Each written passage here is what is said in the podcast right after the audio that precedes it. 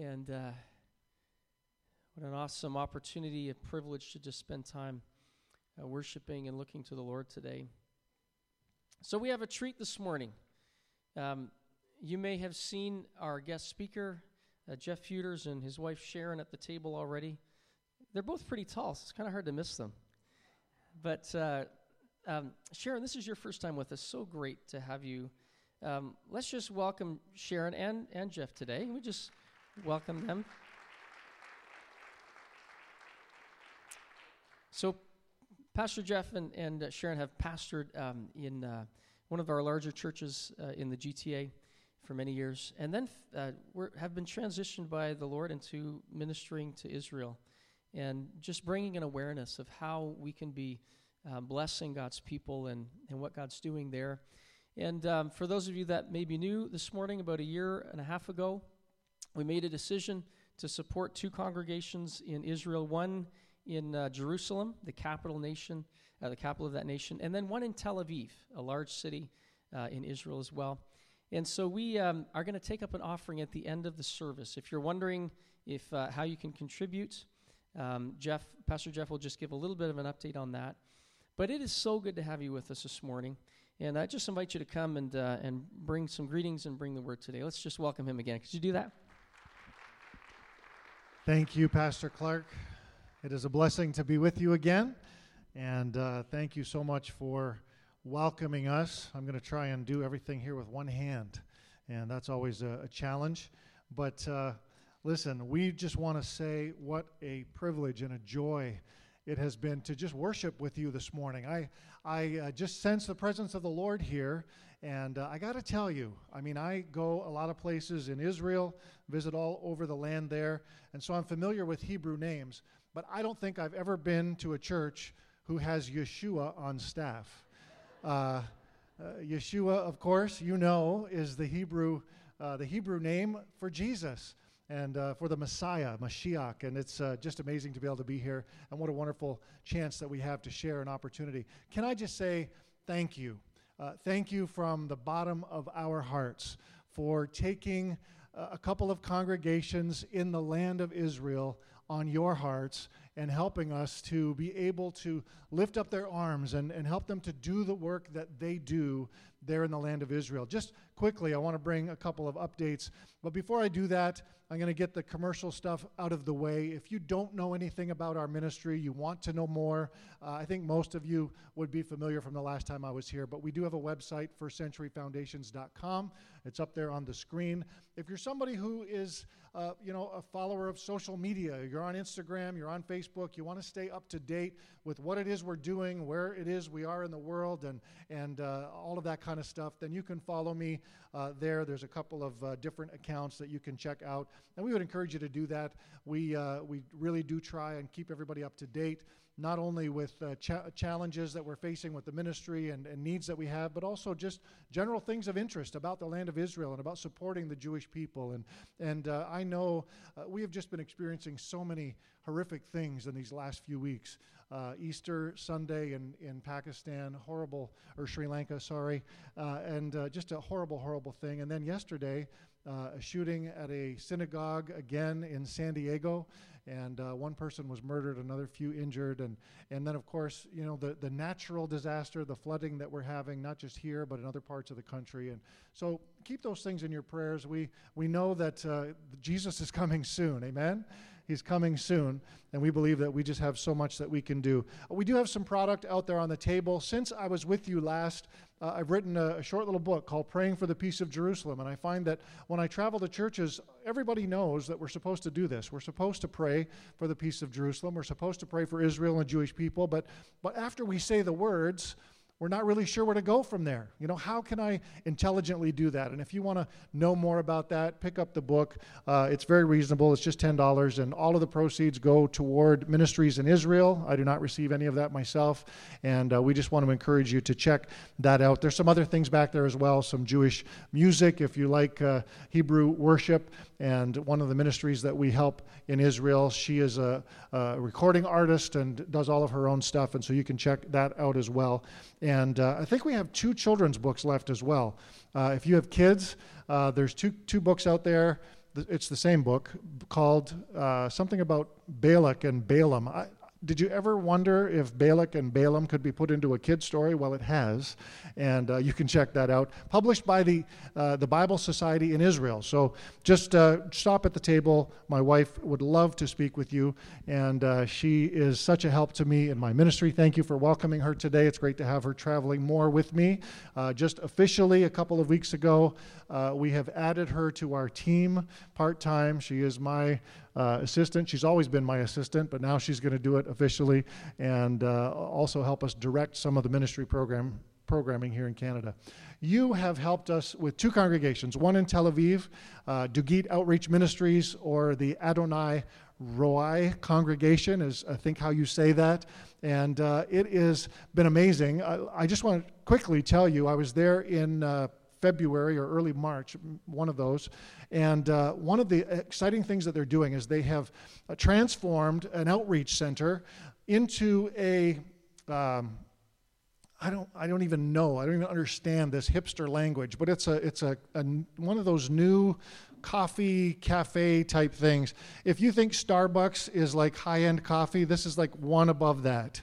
They like oxygenate and do all kinds of interesting things. And we have been able, and when I say we, your partnership as well. We've been able to help to outfit this cafe, and it is a it is a bona fide business. They're not it's not free because what they've discovered is that the younger generation, especially in Tel Aviv, Tel Aviv is the city that never sleeps. It's the New York City of Israel, and, and in Tel Aviv, if they don't pay for something, they don't think it's worth anything, and so they have young adults who are coming in there now. They're enjoying the coffee cafe experience. We've already had testimonies of a couple of, uh, of Arab young men who came in and asked questions all night of some of the staff about, about why this is here and what it is you do. And those two men, before they left that evening, uh, accepted Yeshua into their heart as their Savior. They took some literature, a couple of Bibles, and, and uh, they're following up with them. It's amazing the outreach that's being done. You're, you're a part of that. And then today we're going to take up a special offering at the end for Shemen Sasson congregation, Pastor Jonathan uh, Almeida. And I think I have a picture of him that we can put up on the screen. And we want to uh, just let you know that as I spoke with Pastor Clark back in February, or March, I think it was, and, and said, We have this need. This congregation is going to be, uh, you know, they're going to be put out of their building if they don't upgrade all of their electrical system and their lighting fixtures and switches and so on, and their fire alarm system. There were two things. And I said, We need, we need $4,000 right away. And uh, Pastor Clark was generous enough to say, You know what? Uh, as he talked to the board. We will lean into that. We'll take up a special offering for that when you're here in April. And so, because I knew you were going to do that today, uh, we have already sent the money to them and uh, they have started the work. I've got just a couple of pictures. These are not real exciting photos, but uh, they have begun to replace all of their lighting fixtures. There's new switches there and, and uh, some uh, fixtures still in the box. You were able to help purchase all of those. I know that that's not exciting stuff, but I tell you what, it's going to help them do the work of the ministry there in the city of Jerusalem. And they have uh, unbelieving people who come into their building all of the time because of the unique way that they reach out to the community through the martial arts and, uh, and jujitsu and so on. And, and I know that, uh, you know, back in the beginning when Pastor Kyle was here, that was one of the things that, that sort of sparked in him. And I just think it's such an amazing way that they're doing ministry there. And all of the growth that they have had, they've had about 30% growth in the last year and a half in their congregation. And all of it has come through the martial arts program people coming in, learning how to do the martial arts, but also getting to meet people who believe in Jesus and hearing their stories and eventually coming to faith themselves. And they're working with them, they're discipling them, and it's been amazing to see. And so, can I just say thank you? Thank you in advance for what you're going to do this morning, but thank you for your heart for Israel and for missions worldwide. I think that's so important, and I believe that when you make that a priority in your own life, and in your congregation, you won't be able to help but to experience God's blessing. Do you believe that today? I believe it with all of my heart. And when we bless Israel, when we bless God's chosen people, the Bible is distinct. It's clear that we will also be blessed. And so thank you so much for that. Well, I want to I want to preach this morning. Is that okay? I only have about well, we'll be okay. We'll be okay. But let's look at John chapter 10. One of the, uh, the, the, things that I love to sort of draw out of, of Scripture and, and uh, is context and the sort of the Hebraic roots of our faith, understanding uh, not just, not just the, the faith of, of Judaism, but understanding the culture, the Hebrew context, the culture in which uh, we learn. And so uh, today we're going to look at an I am statement of Jesus. Uh, Jesus said this many, many times. And here's what I want you to understand about using that phrase, okay? When Jesus said, I am, when he said, I am, the, the Hebrew people, the Jewish people, would immediately associate that with something from their history, with somebody named Moses who encountered a burning bush, and, and out of the bush came the voice that said, uh, You know, Moses said, Who will I tell the Egyptians? Who will I tell Pharaoh who's sending me? And, and God said from the burning bush, Tell them I am that I am has sent you. Tell them I am that I am has sent you. And when Jesus comes making statements like, I am the bread of life, and I am the light of the world, and, and all of those things, I am the good shepherd, is what we want to talk about today. When he came making those statements, their ears would perk up, and they would associate him immediately with this amazing, amazing story from their history. And so we're going to look at this together. John chapter 10, if you have your Bibles, I want you to open them to John chapter 10 and leave them open there because we're going to come back and, and reference uh, a little bit more throughout the morning. But here's what it says beginning at verse 11 I am the good shepherd. And the good shepherd lays down his life for the sheep. The hired hand is not the shepherd, does not own the sheep. The hired hand uh, is so, so when he sees the wolf coming, he abandons the sheep and he runs away. And then the wolf attacks the flock and scatters it. The man runs away because he is a hired hand and cares nothing for the sheep. But I am the good shepherd. I know my sheep, and my sheep know me. Just as the Father knows me, and I know the Father, and I lay down my life for the sheep. I have other sheep that are not of this sheepfold or sheep pen, and I must bring them also. They too will listen to my voice and there shall be one flock and one shepherd. Will you pray with me? Father, we're so thankful today, Lord, for the caring heart of the shepherd. God, as we have worshiped this morning, we, we know that you are our shelter, that you are our refuge, and we've been reminded this morning just how powerful that is in the storms of our lives. And God, we want to just uh, again reflect on this thought about you being our good shepherd. Lord, I pray that you would open our hearts, that you would open our ears to hear, open our hearts to receive, and that God, you would transform us by your Spirit as we come around your word today. Let it be alive to us this morning. Let it not just stir us, but let it, let it change us, we pray. In Jesus' name, amen. Amen. I'm the good shepherd. And I want to jump right in. And what I want us to do this morning is just to ask three quick, important questions about, about how we can understand the full meaning of what Jesus is trying to say to us through this statement. And as we answer those, we're going to be able to better understand the full meaning. The first question is this What's the context? What is the context of this statement? Now, unlike some of his statements in the Gospels, Jesus doesn't make this one around a specific location or a specific event or a specific festival. Instead, he makes this statement in order to frame for us an illustrative story or a parable for those who are listening. So we need to ask this question who's listening? Who's listening? Well, the Pharisees are listening. If you go back, uh, you'll find that, that Jesus had just had an encounter with some Pharisees about their spiritual blindness. They didn't really like that very much, but, but you know, he had healed a man who was born blind, and his words to the Pharisees had not been all that complimentary earlier in the chapter. So they're listening when Jesus began to talk about the sheep and the gate and the shepherd. We also know there's others who are listening there because uh, it tells us so later in our text. It speaks of many Jews who were listening and heard Jesus' words and who were still divided in their opinions of him. And so we know he's speaking to a Jewish audience today, some of whom were definitely spiritual leaders in their culture. That's who is listening. But here's another question inside of this context question, and that's this How would what Jesus is saying to them about sheep and about shepherds, how would they receive that? How would they understand that? How would it be significant to those who are listening? You know, those of us who are not really that in touch with, say, shepherding culture or agriculture, and I assume that there would be some here who are. But to many who are not, at first blush, this good shepherd language probably doesn't resonate a whole lot. But to the Jewish people, I want you to know something. It was significant for them. When you think of shepherds in the Bible, what's the very first thing that comes to your mind? Quick, first thing. Sorry? Sheep. Okay, that's good. What's the next thing? Christmas. Did somebody say Christmas? Christmas. That's what I think of. When I think, think of shepherds, I think of that story. The shepherds on the hillside out there in Bethlehem. And we think of this. We, we talk about them. We've seen the shepherds in every Christmas play and sung about them at every Christmas Eve service, the lowly shepherds. But were they lowly, really? Not really. Not in Jewish culture. Many of the other cultures, the Egyptians, the Romans, they, they despised shepherds.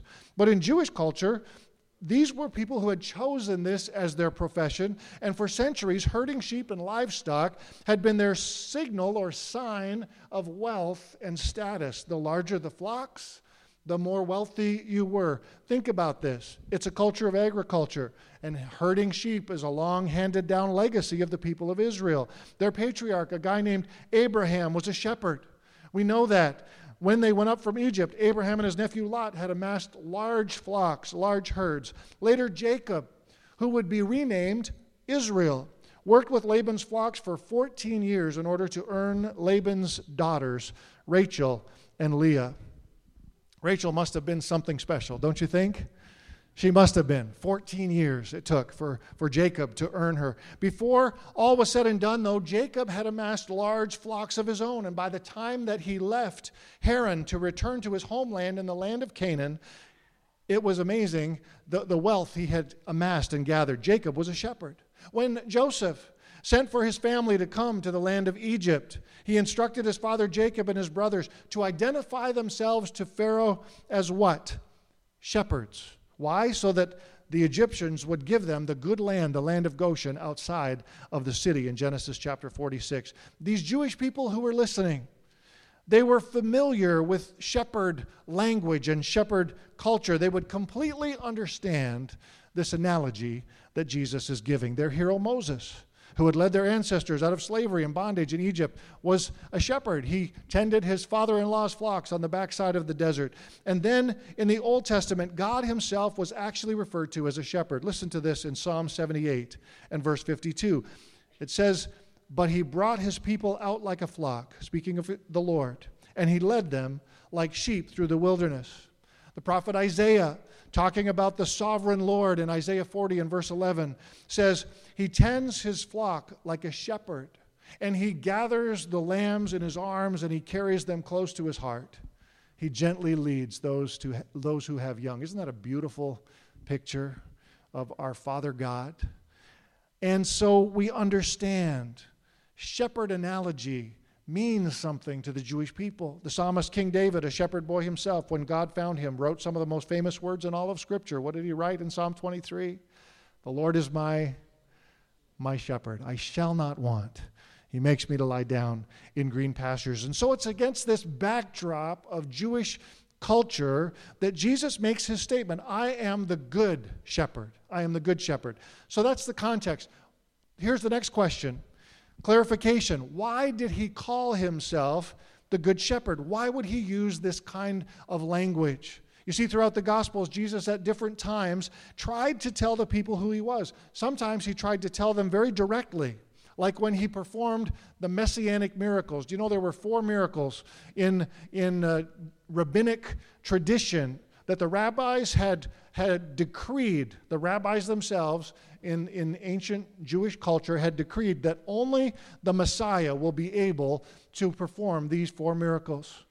And when Jesus came, he performed every single one of them. And each time he performed one of those miracles, like the one earlier in this chapter, healing the man born blind, the rabbi said, Only Messiah will be able to do this. And when Jesus performed those kinds of miracles, he was saying to them very directly, Guess what? I'm him. I am Mashiach. I am the Messiah. but here, Jesus is a little more indirect. He's, he's hinting a, a, little more in this particular instance. And so we understand he's still sending the same message, but when he calls himself the Good Shepherd, it's a little more cryptic. And those listening would have to think a little more in order to make the connection. But it was definitely there. All they had to do was to get it. And so, in the context of Jewish Hebraic culture, by calling himself the Good Shepherd, Jesus was, at the very least, aligning himself with all of these other incredible shepherds from Israel's past, but also he's aligning himself with God, his Father, who it says of him that, that he, he led them like a shepherd. And at the same time, think about this he's not just aligning himself with all these good shepherds, okay? He's, he's contrasting himself with the bad shepherds, the Pharisees. And if you go back, and we don't have time to look at it today, but Jeremiah 23 speaks about the, the, the shepherds, and it says there in that prophecy, Woe to the shepherds. Strangely familiar language, uh, similar to the words Jesus himself used about these Pharisees. Woe to you, teachers of the law, you Pharisees, and all the things that you do, and the burdens you place on, on the people of Israel.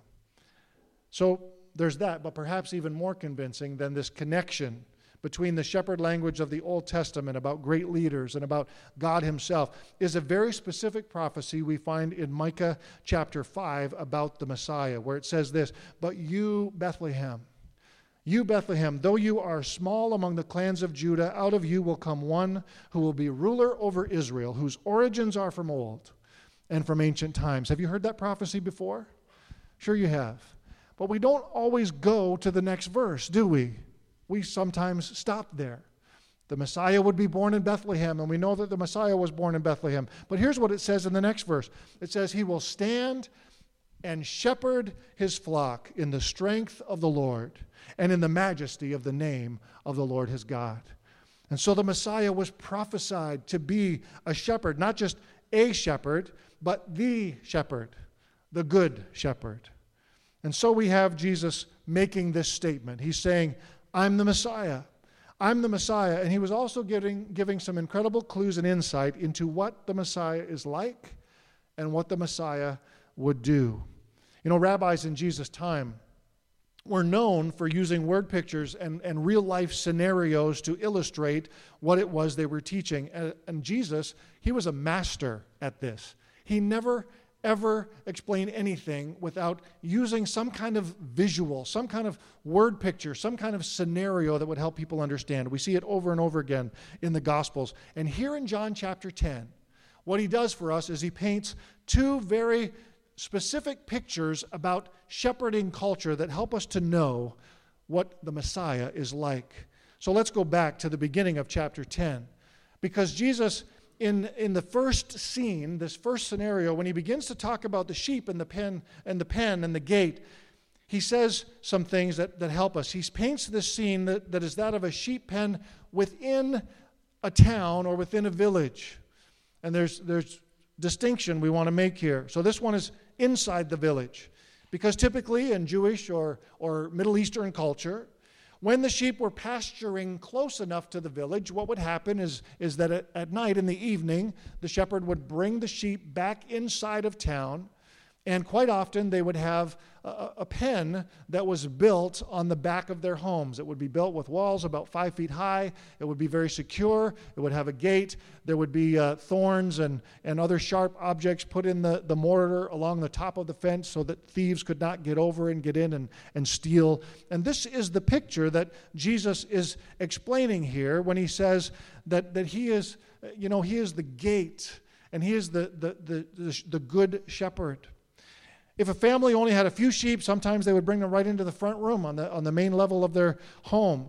But most often they would have this, this outdoor kind of sheep pen. And so in this first scenario, the threat that Jesus is talking about is the threat of thieves and robbers who come with ill intent and who come to try to, to get into the sheep pen a different way and to steal the sheep.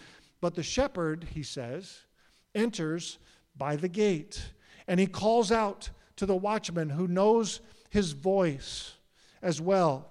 And they listen to it. He calls them by name, the sheep, and he leads them out, it says. And the sheep follow him because they know his voice. It's a beautiful and amazing picture of the care and the leadership of the Savior. I want to stop there for just a second.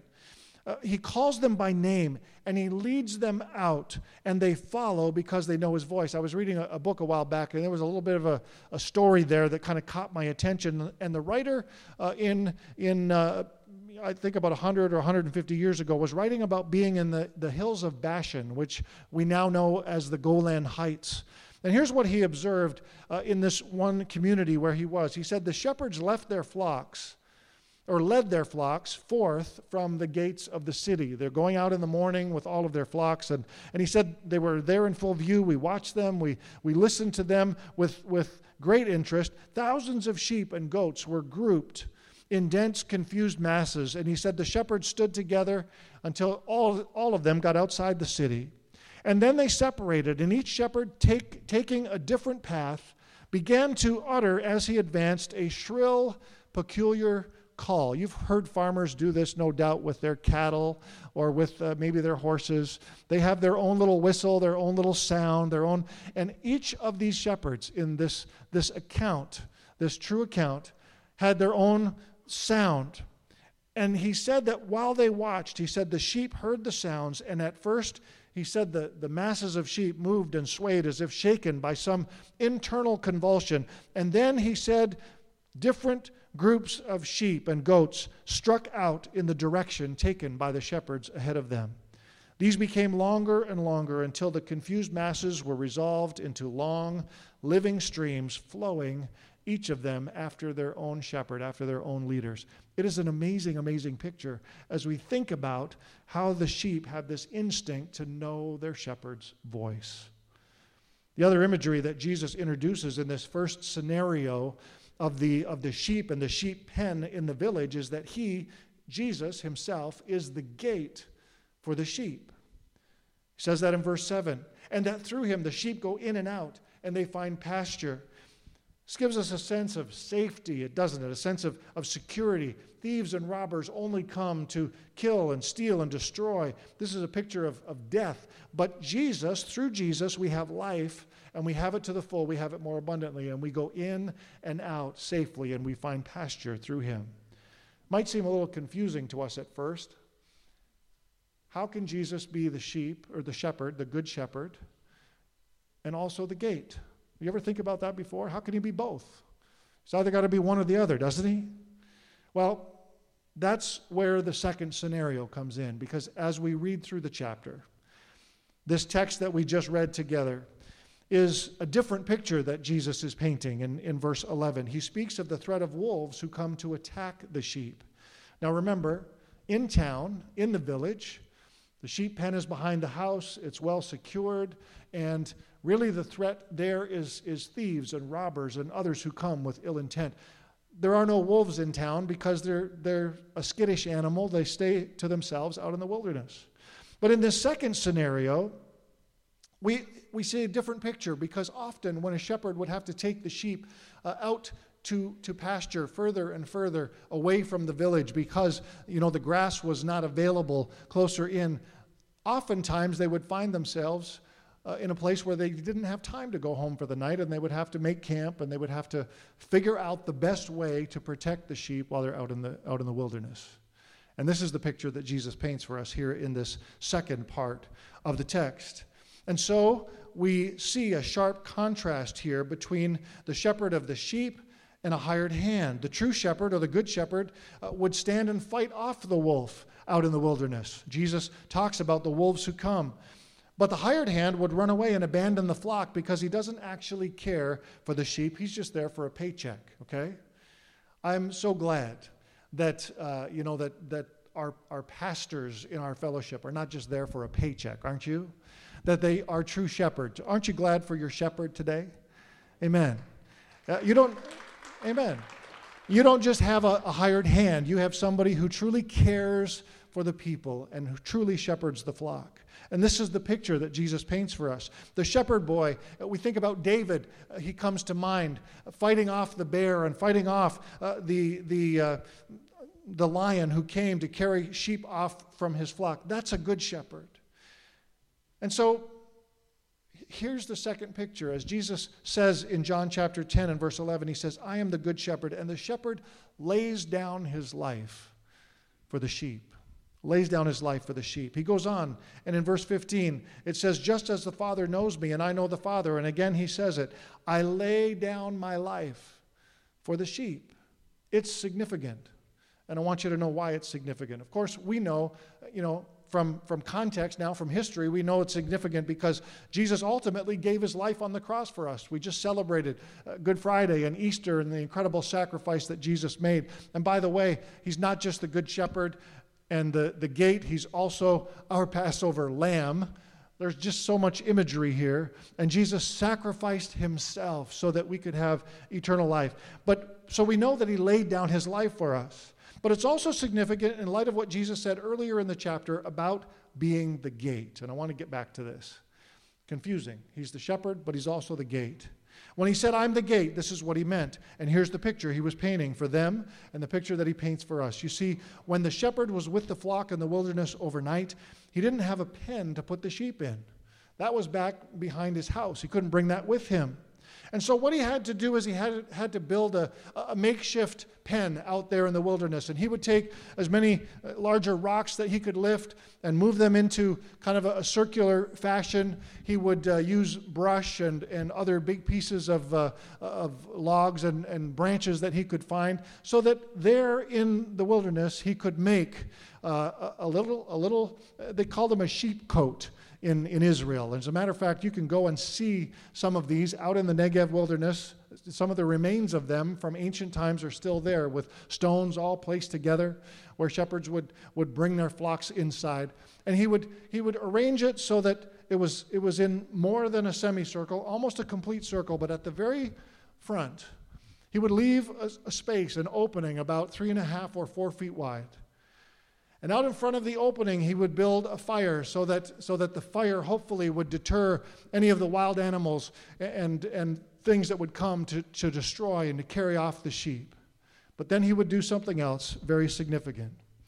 Before it was time for him to, to rest himself, the shepherd would take and he would put his bedroll down across that three and a half or four foot opening and literally lay on the ground between the threat outside and the sheep inside the pen.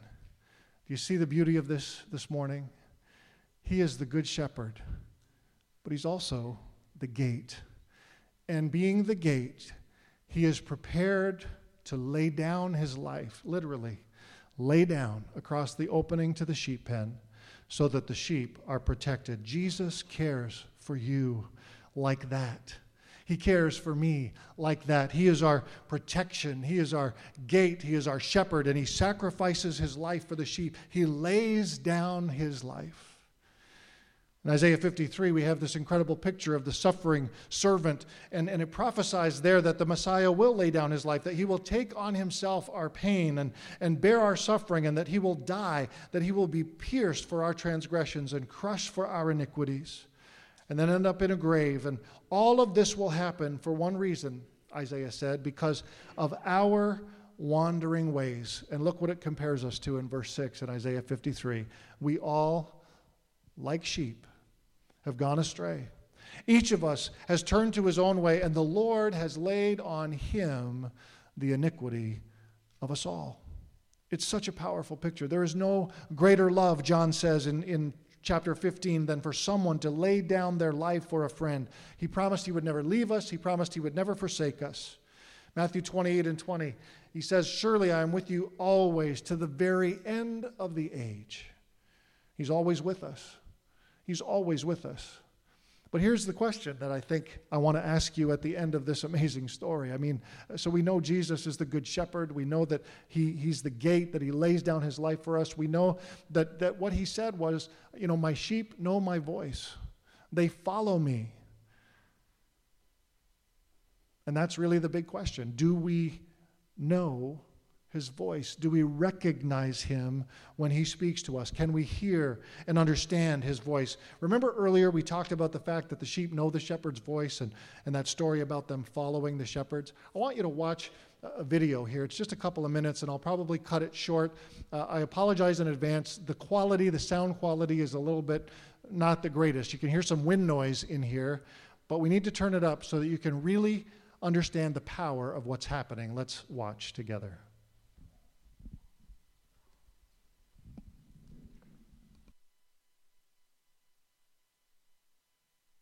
Fade out the sound and, and turn that off. Isn't that amazing?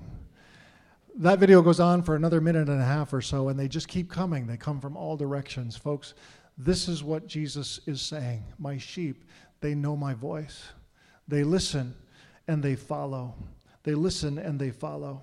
And the last question is about, is about what we do in response to Jesus' statement I am the good shepherd. What's the call to action? What's the appropriate response to this statement? You know, the National Center for Voice and Speech in Denver, Colorado says this Voices are as distinctive as our faces. No two are exactly alike. Some will go as far as saying that they are as distinctive as fingerprints. You've seen all those movies where voice recognition is used for high level security, right? Or maybe you've been somewhere. There, there's something unforgettable about a familiar voice, isn't there? It's in, the, it's in the timbre of the voice, it's in the lilt, the tone. You ever been somewhere, heard a voice behind you, and thought, hey, I know that voice? And you turned around, and sure enough, there he was, Pastor Clark, standing behind you at Starbucks or Tim Hortons or wherever it is he gets his coffee, right? It, it's, it happens to us. I remember our kids were small. Sharon uh, had been out with uh, our children and a couple of their friends in the car, and she was, she was in a car accident. Uh, she was T boned by another driver. And my phone rang. I was sitting in my office at the church, and, and I picked up the phone, and all I said was, hello. All I said was hello. Maybe you've had an experience like this. You know, up until that moment, she had kept it all together. She had talked to the policeman, she had given her statement, she had, she had, you know, comforted the kids and did whatever she had to do. She was, she was doing so great, but she heard my voice, and the moment she heard my voice, can you guess what happened? She just burst into tears. Not because she was sad, but because there's a familiar voice on the end of the line, and now she could just kind of let her emotions go. That's the kind of response that, that we need to have when, when Jesus, our good shepherd, calls us and when he speaks to us. We need to, to know his voice. You know, if we read a little further on in the text, Jesus goes to, to Hanukkah, to the Feast of Dedication in the temple. And when he is there, more people come to him and they say, Stop keeping us in suspense. If you are the Christ, if you are the Messiah, just Tell us already. And here's what Jesus says to them I did tell you, but you're not listening. You're not listening. And then again in verse 27, he says, My sheep listen to my voice. I know them, and they follow me. Let me ask you this Do you recognize God when he is speaking to you? Can you hear his voice? Are you listening? Are you listening? The appropriate response for us today is just like it says in John 10 27, it's to listen and to follow. To listen and to follow. Don't miss the shepherd's voice. In a world where all kinds of voices are trying to get our attention, he is calling to you, to you today. He's calling to me today. And it's easy to get distracted by all the other voices that we hear. Isaiah 30 and 21 says this Whether you turn to the right or to the left, your ears will hear a voice behind you saying, This is the way walk in it. You say, well, how can I hear God's voice? How can I know the voice of the shepherd? He speaks to us to his, through his word.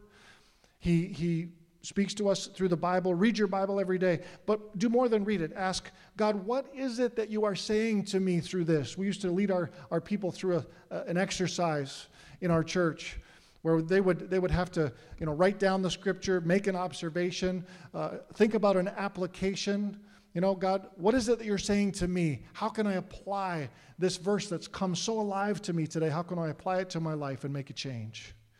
And then we would encourage them to pray about that very thing. And then we need to pray, not just read the Bible and listen for God's voice, but to pray. And don't just talk at God. Uh, we need to be reminded sometimes that prayer is a two way communication, don't we? Because sometimes it's really easy to just talk, talk, talk, talk, talk. God, I have this need. God, I have this request. God, here's what's happening. Lord, this is how I'm feeling. Uh, all kinds of things about, about what we want to get through to God. And we don't take the time to listen so that God can get through to us. Call to me, Jeremiah 33 and verse 3. Call to me, and I will answer you. Isn't that a great promise? Call to me, and I will answer you and tell you great and unsearchable things that you do not know. Folks, I came to tell you today that the shepherd is speaking. He's speaking to you, he's speaking to me, he's speaking for and he wants us to listen and he wants us to do something about what we hear. He wants us to follow. I don't know what he's speaking to, to you about today. I have no idea who's in this room. Maybe you're here and you don't know the shepherd. You've never invited Jesus to come into your heart and to be your personal Savior. I want you to know that He might be speaking to you through these words this morning. He has laid down His life for you, He has given His life so that you could have eternal life and forgiveness of your sin. And if you'll just listen to hear His voice today and you will follow, I promise you, He'll come into your heart. He'll change your life forever. And you can you can serve him as, as someone who knows th- that he is the shepherd and that he loves you and he wants to lead you. And if that's you today, you just need to whisper a simple little prayer and say, Lord Jesus, come into my heart. Make me a new person. Forgive me of my sin. And if you pray that prayer, I know that something amazing is going to happen for you. And, and you need to tell somebody that you did that this morning. Maybe you're here today and, and God's speaking to you about any number of other things. Maybe he's speaking to you about going and, and filling sandbags this afternoon. Maybe that's what he's saying to you today. Maybe he's speaking to you about, about spending time in prayer every day for, for God's chosen people and, and the people of Israel. And if, if he's speaking to you that way today, then stop by the, the table before you leave and just sign up for our prayer bulletin. We'd love to send you that every couple of months so that you'll have specific things to pray about, a different ministry every day that you can bring to the Lord in prayer for the people of Israel. But the Good Shepherd is calling to us. He's calling to us. And I want you to just be reminded of that today. We've heard that He's our strength, He's our refuge, He's our fortress. We've heard that He's our shepherd and that He has laid down His life for us. Literally, across the opening to the pen, He's laid down His life. He gave His life on Calvary so that we could have eternal life. Amen? Heavenly Father, thank you for your word this morning. I pray that you would, uh, Lord, just challenge our hearts today, that God, you would help us to, to reflect and to think about what we've heard this morning. Lord, may it truly make a difference in our hearts and lives. We give ourselves to you in a fresh and a new way. And God, if there's anyone here who's making this decision to follow Jesus, the Good Shepherd, for the very first time this morning, I pray that you would, Lord, just help them to whisper that simple little prayer, to invite you in, and then to tell somebody about that decision that they made this morning. We thank you. We give you praise. In Jesus' name, amen.